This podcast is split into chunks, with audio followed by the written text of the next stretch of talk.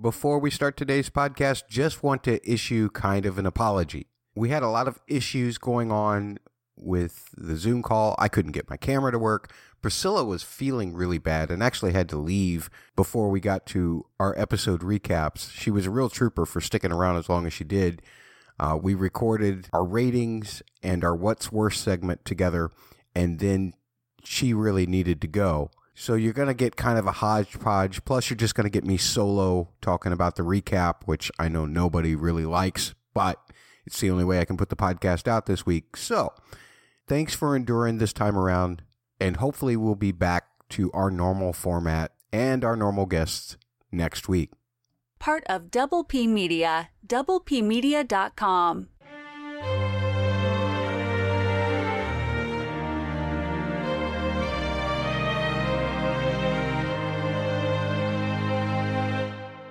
Welcome back to Bustin' Blockbusters. My name is Matt Murdock. I am joined once again by Priscilla TV, the YouTuber. You can't see our faces today. We're giving you only pictures because I have camera issues. She has issues with being on camera. So there you go. That's that's what's going on there. So uh, we're talking about season one, episode six, Udun. I think is how you say that. Written by Nicholas Adams, uh, Justin Doble. Gosh, everybody wrote on this. Uh, the showrunners Yeah. J.D. Payne and Patrick McKay, and it was directed by Charlotte Brandstrom. So, uh, big crew at the head of this particular episode. Priscilla TV is, of course, a place that you need to visit. We want to make sure, as we introduce her, that we tell you go to her YouTube channel. She's putting out her own reviews of these episodes and appearing with, uh, how is that said, Priscilla? Universo 42.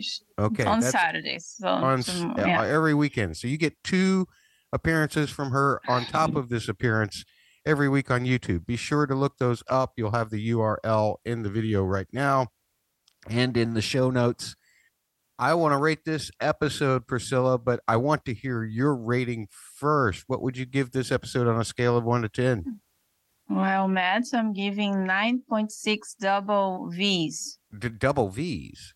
Yeah, Vaporous Volcano. So, yeah, it, you know, apparently Ada, he cares too much about the orcs, so much that he wants to give this uh, brood of adorable orcs a place to call home.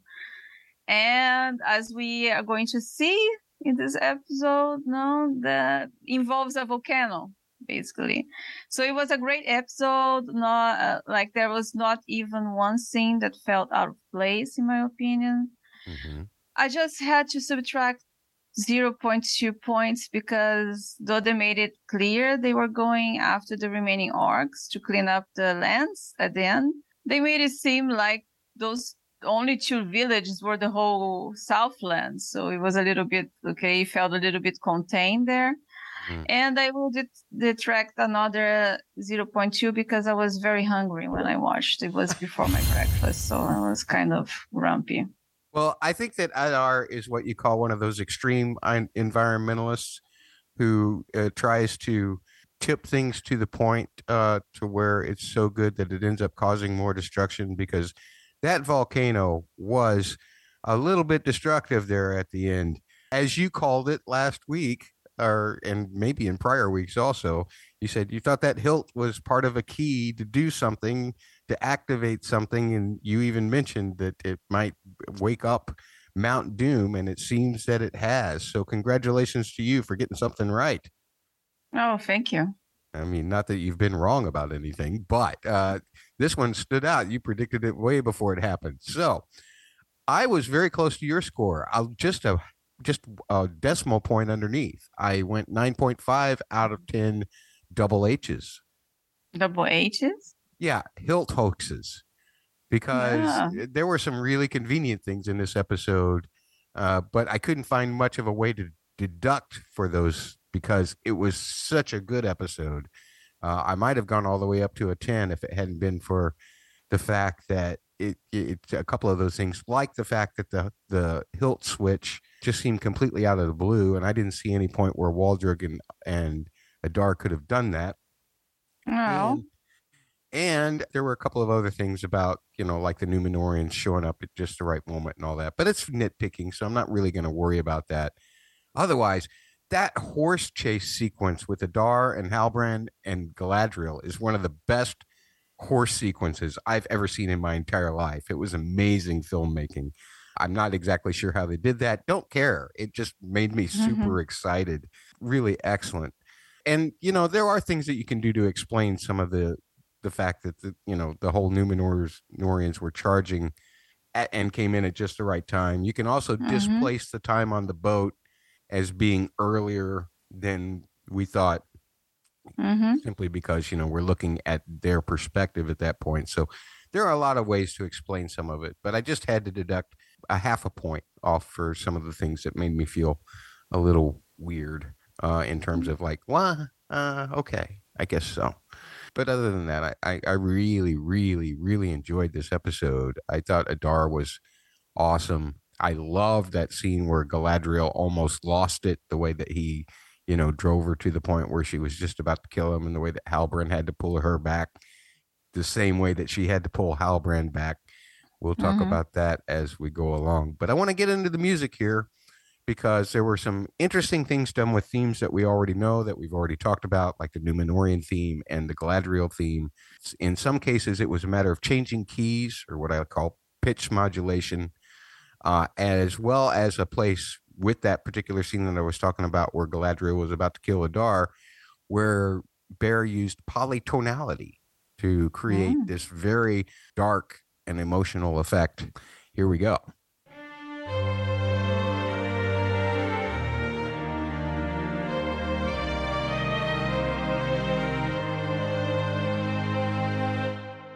One of the things that a composer can do to make scenes more epic or to make scenes darker is to use a couple of techniques that we call pitch modulation, which essentially just means changing keys, and polytonality, which actually means playing two keys at the same time.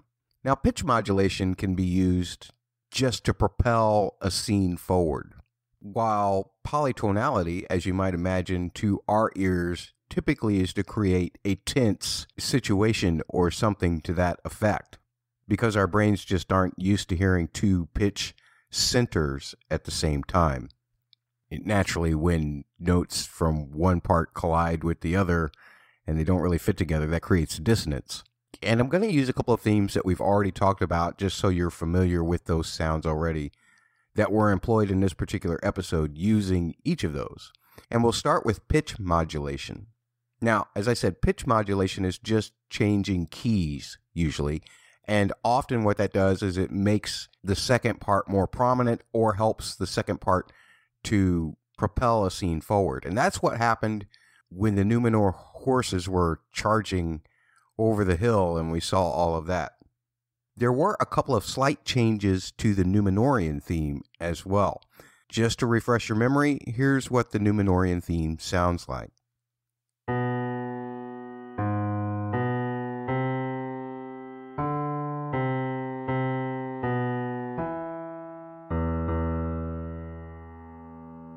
Now, one of the things that McCreary did was he actually changed the color of the melody by making it minor instead of major, like we just heard.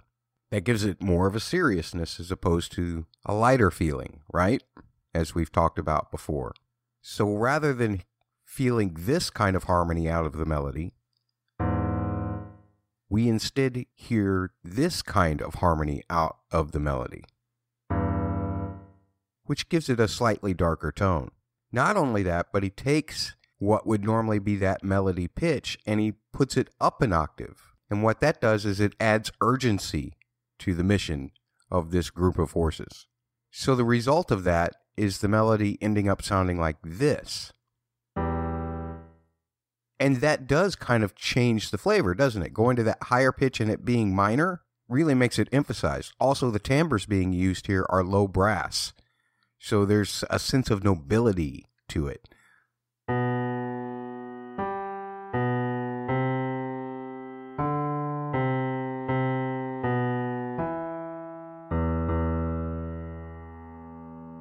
Then as we see Galadriel is leading the charge, we hear her theme. But as I said, it's in a different key. That theme sounds like this.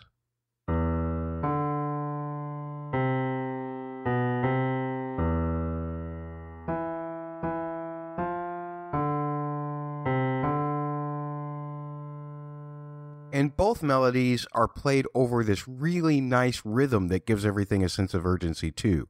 Subdivisions of 16th notes. And if you just think about it, you get 16 of those per measure, or that many notes per measure. So when we subdivide things, the more we subdivide it, the more exciting it is. And this way, he not only emulates kind of the galloping of the horses, but he also gets our heart pumping. Why are they racing? Well, who are they racing to? And as it turns out, of course, they're racing to save the day. But we don't really know that at that point yet. So the 16th notes are important in order to raise our excitement for it, which helps actually set up their arrival later on.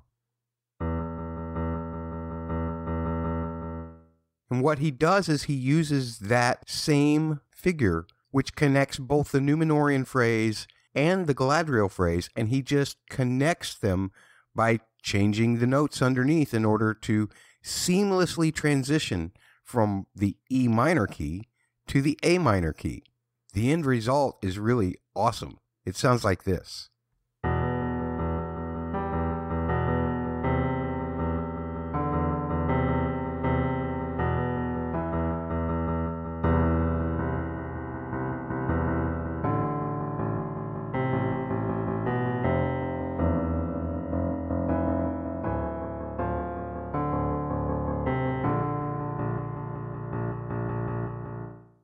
Okay, so that's how the pitch modulation works.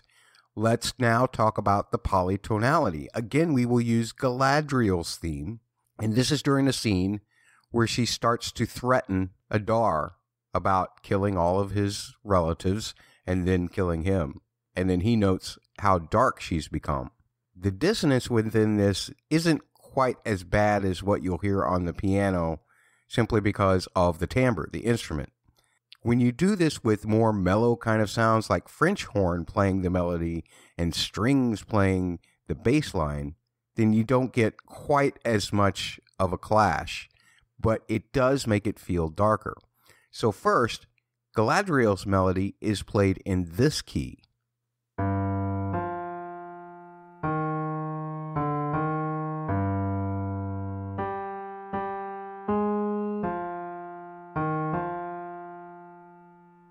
You can feel where that key center is, but Bear throws you off by placing a bass note underneath that doesn't fit that key at all. This note.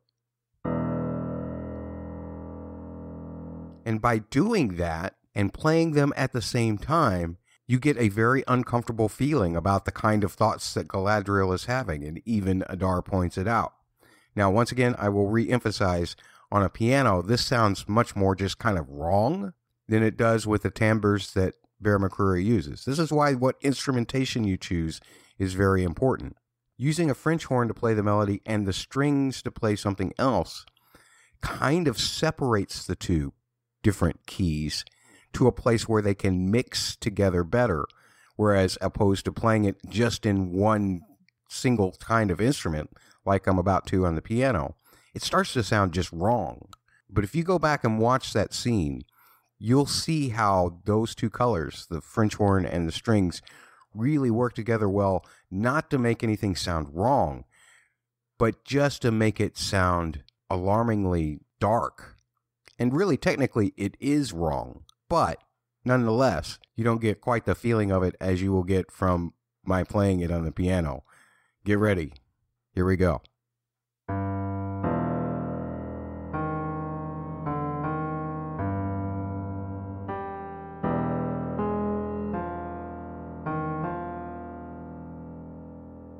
Trust me, those are the exact pitches that are being played during that scene when Galadriel starts to make her threat. And it is a perfect example of how polytonality can make you feel uncomfortable. We're uncomfortable that Galadriel is speaking in this dark way. Even Adar is uncomfortable. But those are some wonderful ways that music can propel a scene forward or really change the emotional context for us. Let's get to our episode recap right now.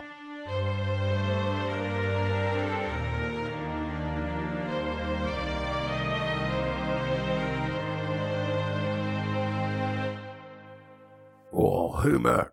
Uh, Matt, Yeah, Coach, what are you doing here? I heard you were down a player and I thought I'd assist you with the episode recaps. You know what, Coach? We've gotten a lot of complaints about you, so I'm not going to have you back. I'm sorry. I would rather just do the recap on my own. I know I'm terrible at interacting with myself in terms of making jokes, but I would rather just go through the recap, make some observations, and move along. Well, what the hell kind of attitude is that? I mean, I'm someone who has a unique perspective regarding Billy Ork's opinions and his perspective. We got plenty of that from Adar. We we got the orc perspective from Adar this episode. We don't need your additional input. Well, what the hell? How do I get out of the Zoom? figure it out. Okay, he's gone. So this time around, the episode was much more focused on a single storyline, or technically two storylines that converge. No dwarves and elves kind of thing with Elrond or Durin or any of that. No Harfoots this time around either. And we'll start with the section at sea, where both Isildur and Halbrand can't sleep, and Isildur does his assigned uh, double P, pitchforking poop, and then goes on deck to eat an apple that he shared with his horse Beric, and Galadriel talks to him. Uh, she explains that elves have keen eyes, and she's seen the shore for an hour, even though they are just now close enough for humans to be able to see it as the sun is coming up. So that ability of elves to see a long way off is a lot like Legolas, or we even saw Elrond being able to do that where Galadriel's boat going to Valinor he could no longer see. But it's been well established in the lore, and like we saw in the Peter Jackson movies, where Legolas, I think it was in the Two Towers, where he was standing on a cliff and looking, and he said, They're taking the hobbits to Isengard. Somebody made like a two hour long video of him just saying that to music. But back to this story Galadriel tells him about how being humble is a good thing, but he actually wants to talk about how terrible Numenor seems to him now, and that glorious sunrise reveals the land, and Isildur's dad is there, and then Galadriel asks Elendil what happened to his wife. He says that she drowned and doesn't offer much more. It's interesting that Galadriel talks about his wife because then that becomes a bonding moment for him and Isildur later. And we'll talk about that when we get there. But maybe Galadriel's interest is because Elendil was married to a part elf, a half elf. I don't know the lore. I'm not a Tolkien expert. It would have been nice to have Priscilla here because she could probably tell me. Or you can tell me by tweeting at, at on Twitter or you can tweet to the bosses at the word double, the letters PHQ, which stands for podcast headquarters.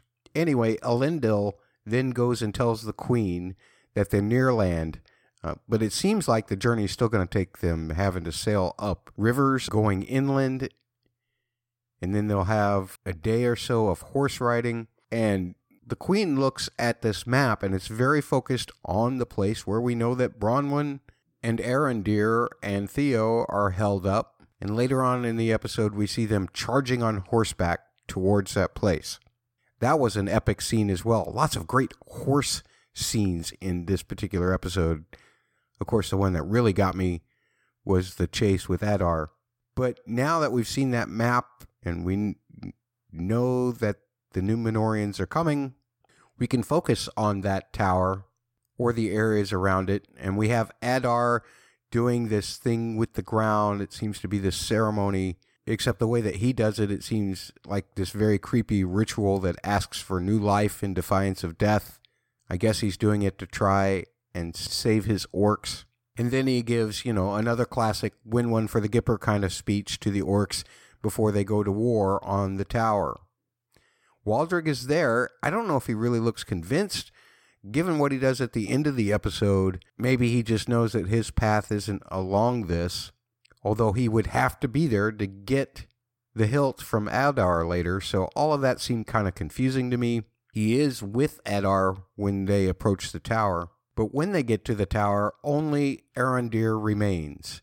Everybody else has gone back to the village, they're safe, and he has to Legolas his way around uh, so that the tower does indeed come down on many of the orcs below it was pretty cool how they did all of that jury rigging and everything of the tower itself, which bought time for Bronwyn and the rest of the village to have gone back to their home to prepare for fighting off any of the orcs that remain.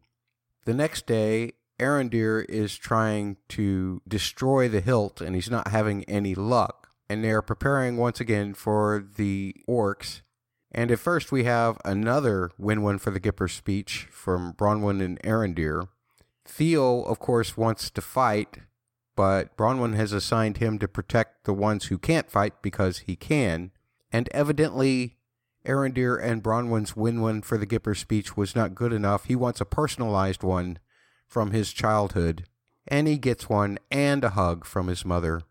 Shortly after that, Bronwyn and Arondir do their own new life in defiance of death ceremony. This one doesn't seem nearly as creepy as the one that Adar did with the Alfrin seeds. And that night, the orcs approach.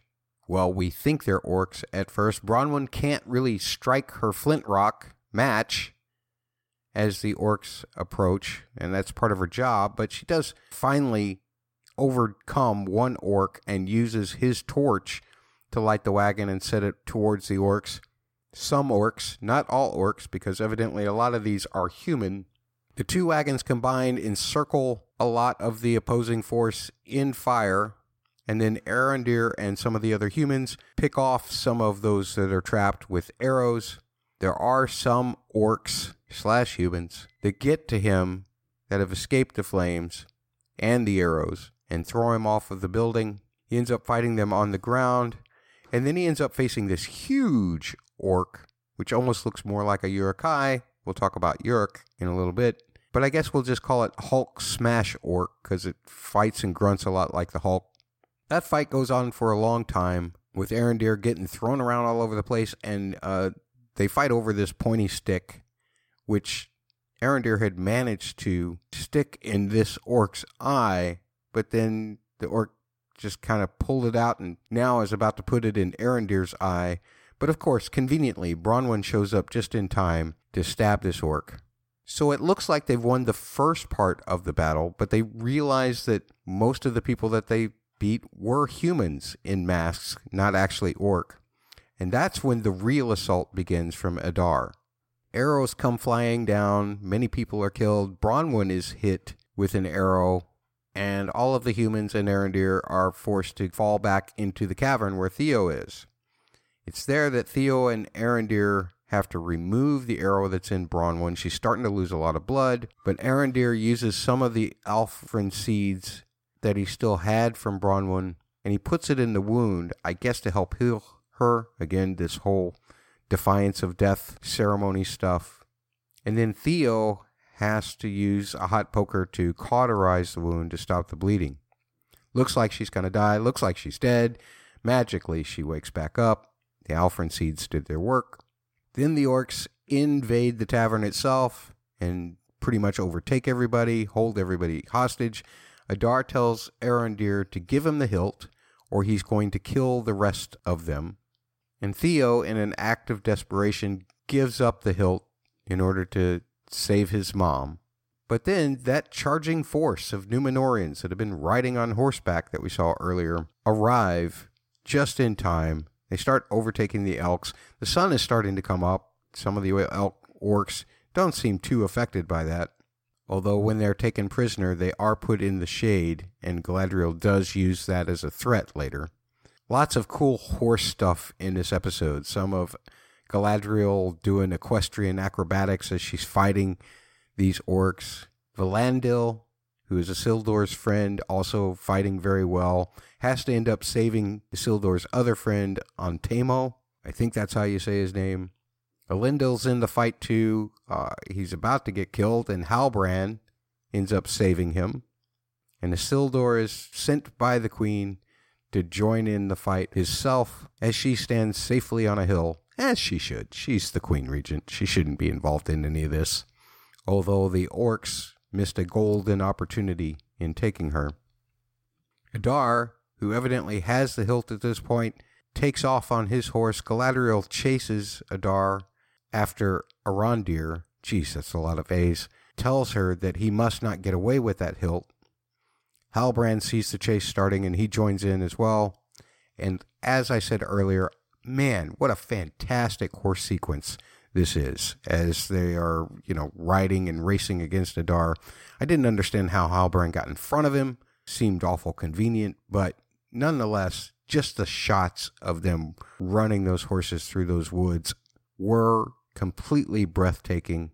Even better than the Arwen sequence in The Fellowship of the Rings, where that was a really neat chase sequence as well and great horse work there. This just takes the cake.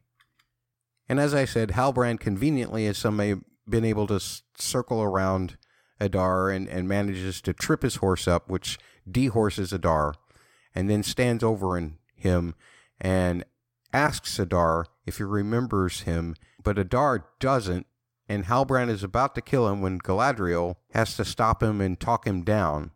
So now I'm wondering what is this past between Adar and Halbrand? What did Adar do to, I'm suspecting, Halbrand's family? Simply because Adar brings that up seems to be a thing that Adar does often. So that's his first guess as to what he did. So it might be something like that. But now he's captured, and as the village is being cleaned up, uh, Valandil and Isildur are going getting assigned to go on a trip into the mountains to round up the rest of the orcs. But Antamo is going to evidently desert this expedition and stay behind in the village. He wants to check out what farm life is like. Probably good, because he's not much of a fighter anyway. All the while, Galadriel starts to interrogate Adar about where Sauron is, and she calls him a Moriandor, I think, translated to Son of the Dark, one of the first orcs. These are the perversions of Morgoth taking elves and transforming them into orcs. But Adar uses this term, Uruk. And of course, we know of the Uruk-hai that were created by Saruman that end up pursuing the hobbits in the Fellowship of the Ring and all throughout the course of the series, really. So it's interesting to make that connection between Adar himself, who seems to be somewhat of this distorted elf, and the Uruk themselves that Saruman later creates. Anyway, Galadriel asks Adar directly where Sauron is, and he tells her about all of the dark spells that Sauron tried, which evidently failed, back at that ice fortress that we saw in the first episode that Galadriel was actually at, and she saw the results of some of those experiments. And then Adar basically says that he killed Sauron for hurting his children, the orcs. Of course, the orcs call him father, and she does not believe him. She goes through a whole twisted thing about revenge where she tells him, you know, that she's going to kill all of his children before killing him and the tone is so dark that Adar actually points out that it's dark as well. He's really enjoying the fact that he's gotten to her in this way. That's the music that I was talking about in terms of the polytonality, if you listen to the music segment. And as Galadriel is about to slice Adar's throat, it, this time Halbrand actually returns the favor to Galadriel and stops her from killing Adar. And then Adar asks the same question that we are asking regarding Halbrand who are you? But Halbrand ignores Adar and follows Galadriel. They go into the woods, they have a talk. It was a very lovely talk. It was a talk about letting go of the past and making a connection that ends up getting interrupted by a summoning from the queen. But I really like that scene, the way they were talking about how they have to let go of their darkness and, and try and pursue this mission in the name of the light. But Queen Muriel's summoning turns out to be just really to introduce Halbrand to Bronwyn.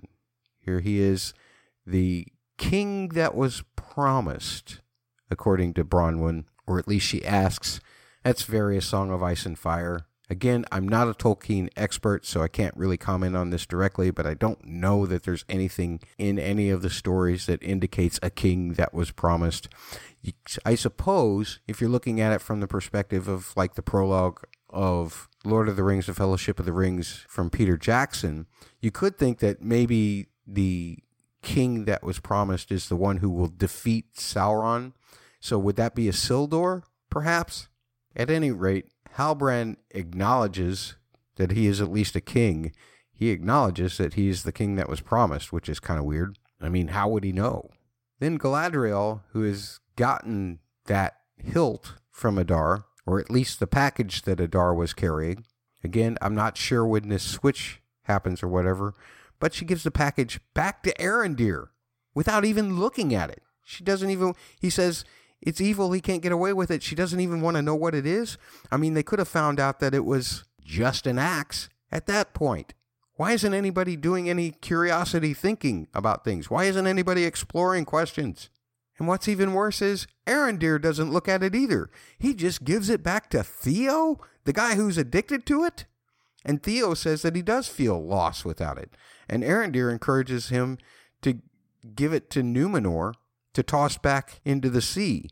And I think that Theo is about to agree with this. I'm concerned about his addiction to this thing. But he unwraps it to look at it, and yes, it's just an axe. So Waldreg ended up getting it somehow from Adar after Adar had it.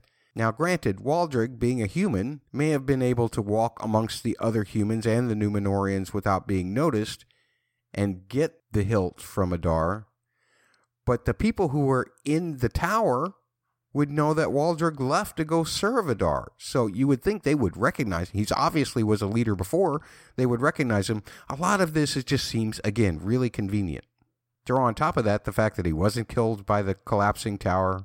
But at any rate, Waldreg has the hilt. We see him off somewhere where he uses it to slide into a certain rock that ends up breaking a river dam, causing a flood through all of these tunnels that the orcs have been building.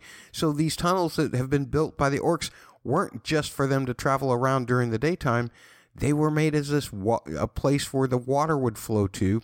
We see water coming up out of the ground all around the village and everything where those tunnels are dug. But the water is flowing to a mountain, a mountain that is evidently also a volcano. And not just any volcano, it's evidently Mount Doom because the way it explodes, the way the interior looked, lovely shots of the water falling into it and causing this reaction. I'm not sure if it was a steam buildup that actually caused the eruption or just a change in temperature or what happens there, but doesn't matter. The mountain blows its top and becomes Mount Doom right then and there for us. And we start to see all of that stuff happening. But before that, Isildur is trying to calm Berek down, his horse, who's probably upset by rumblings under the ground or whatever it is that Waldreg is doing at the time. But Elendil helps Isildur to calm him down with some elvish words and this seems to shock Isildur that he can even speak Elvish, hence a what's worse question that's coming up. But he's even shocked more about the fact that Elendil seems to know about the bond between a horse and its rider, at least in the westerlands of Numenor, where evidently Berek is from. And because of this, they have a two they have a, a bonding moment before everything starts going crazy over Elendil's wife, Isildur's mother, Again, I ask the question how does Elendil know all of this stuff? Is it because his wife was at least part elf? Again, I'm not a Tolkien expert, so if you are, please write into me, and that way we'll get to the bottom of that. And the episode ends with that volcano, and I don't know if it's the pyroclastic flow or not, but if it is a pyroclastic flow, I don't see how anything could survive it. We see it moving towards the village. We see people running away. Halbrand's trying to get people behind a wall, evidently. Like that's going to help if it's a pyroclastic flow. But nonetheless, Galadriel stands there, watches it. I'm not sure if she's accepting her own death or if she's concentrating on some way to survive. As we know, Galadriel must survive this in some way because she shows up a thousand years later with hobbits and that kind of thing.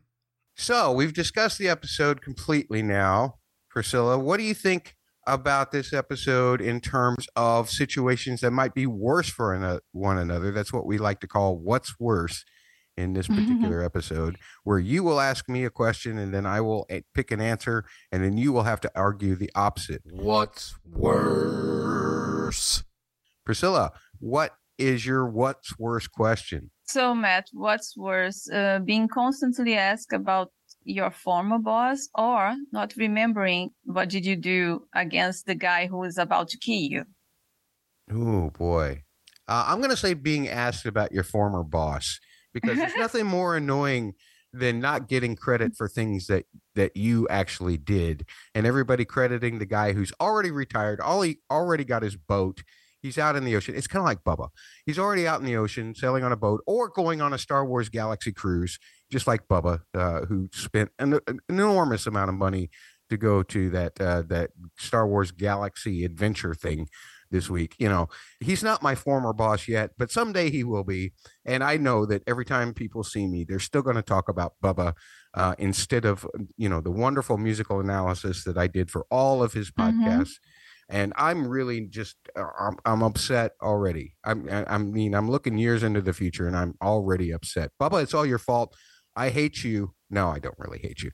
Uh, but uh, being constantly reminded about Bubba uh, always gets Mhm. me going. So, what are you going to say to that? Well, I think if you're going to die, you at least would want to know the reason you're dying, right? So, not remembering what caused this person, this man, to hate you so much that he is really into killing you, that's not only annoying, but you know, you supposedly living the your last moments, so you would want to make sense of it. So, I think it's worse. Ah, okay. Well, I would see. I, I'm going to poke holes in that right now. I know I'm not supposed to have a rebuttal, but I think it's worse being the guy who's not remembered, right? Mm, okay. Because the guy who's not remembered is like, "Look, I want to kill you," and he's going, "Well, well, what for?" Uh, you know, you, you want to kill this guy because he did something horrible to you, and he doesn't even remember you at all. He doesn't remember why you want to kill him. I think that that's actually worse than uh, not remembering what you did to the guy. hmm I want to ask you a real quick question here, and then we'll put our third one on the poll. But what's worse, having to admit to your elf future stepdad that you are addicted to an evil object, or finding out that someone who switched out that object that you're addicted to did so out from underneath both yours and the elf's noses? Well, I think having to admit any addiction to your stepdad is troubling. So I would say this is worse. Uh, in this case, to you, he's already taking uh, big steps towards his recovery, but this puts a lot of um, you know pressure in this re- this new relationship that he has with his stepdad. So I think it's the worst part. Okay. I think you're completely wrong, and here's why. Mhm. you've you're addicted to this thing. You know, you're addicted to heroin. You've got a bag of heroin, and somebody can sneak it out from you. I mean, that's just completely awful. It- Mhm. I mean, you need your fix, man. You need your fix, and it's been taken away from you. So there's my argument. We will put both of those questions on the poll. In addition, we will put this question on the poll just for you guys to debate and decide what's worse double peeing, that's pitchforking poop, for an entire boat trip, or finding out your father has been holding out on you all your life that he speaks Elvish, especially when he's been busting your chops for wanting to know about the Western shores. So you guys parse that one out. I'm not going to give the results from last week. They were terrible for me, uh, and it's embarrassing. Priscilla won them all by a lot. In fact, her smallest margin of victory was 63 to 37 percent. So I just don't even want to talk about it anymore.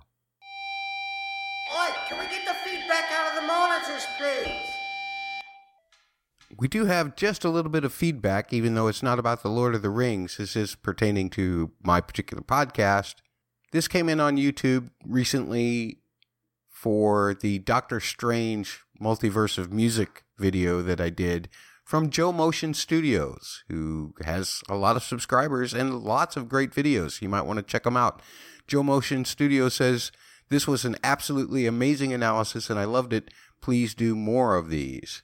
Well, Joe Motion Studios, if you happen to be watching this or listening to this, I really appreciate it. First of all. Second of all, if you want to check out more musical analysis, please check out any of the Parsec Passion videos that they have on their YouTube, or you can check out uh, multiple things that they do on the Double P where I have contributed some musical analysis, although not an entire long video regarding that, but still lots of stuff in 10 minute segments, sometimes as little as a five minute segment where I don't ramble quite as much.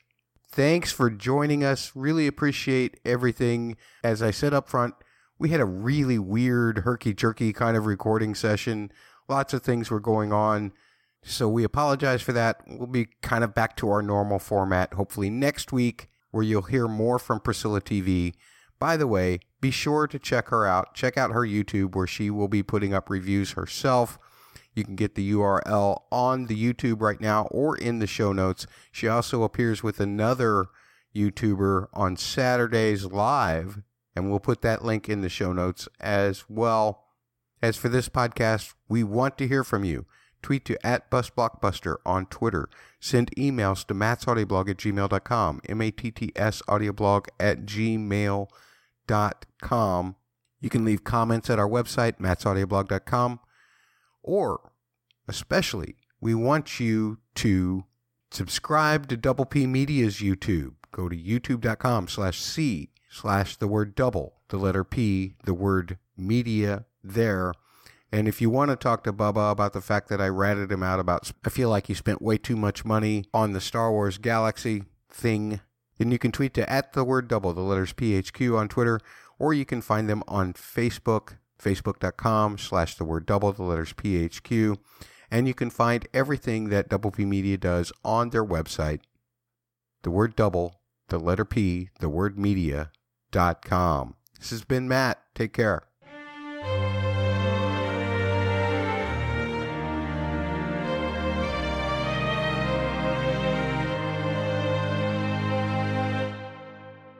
Of Double P Media, doublepmedia.com.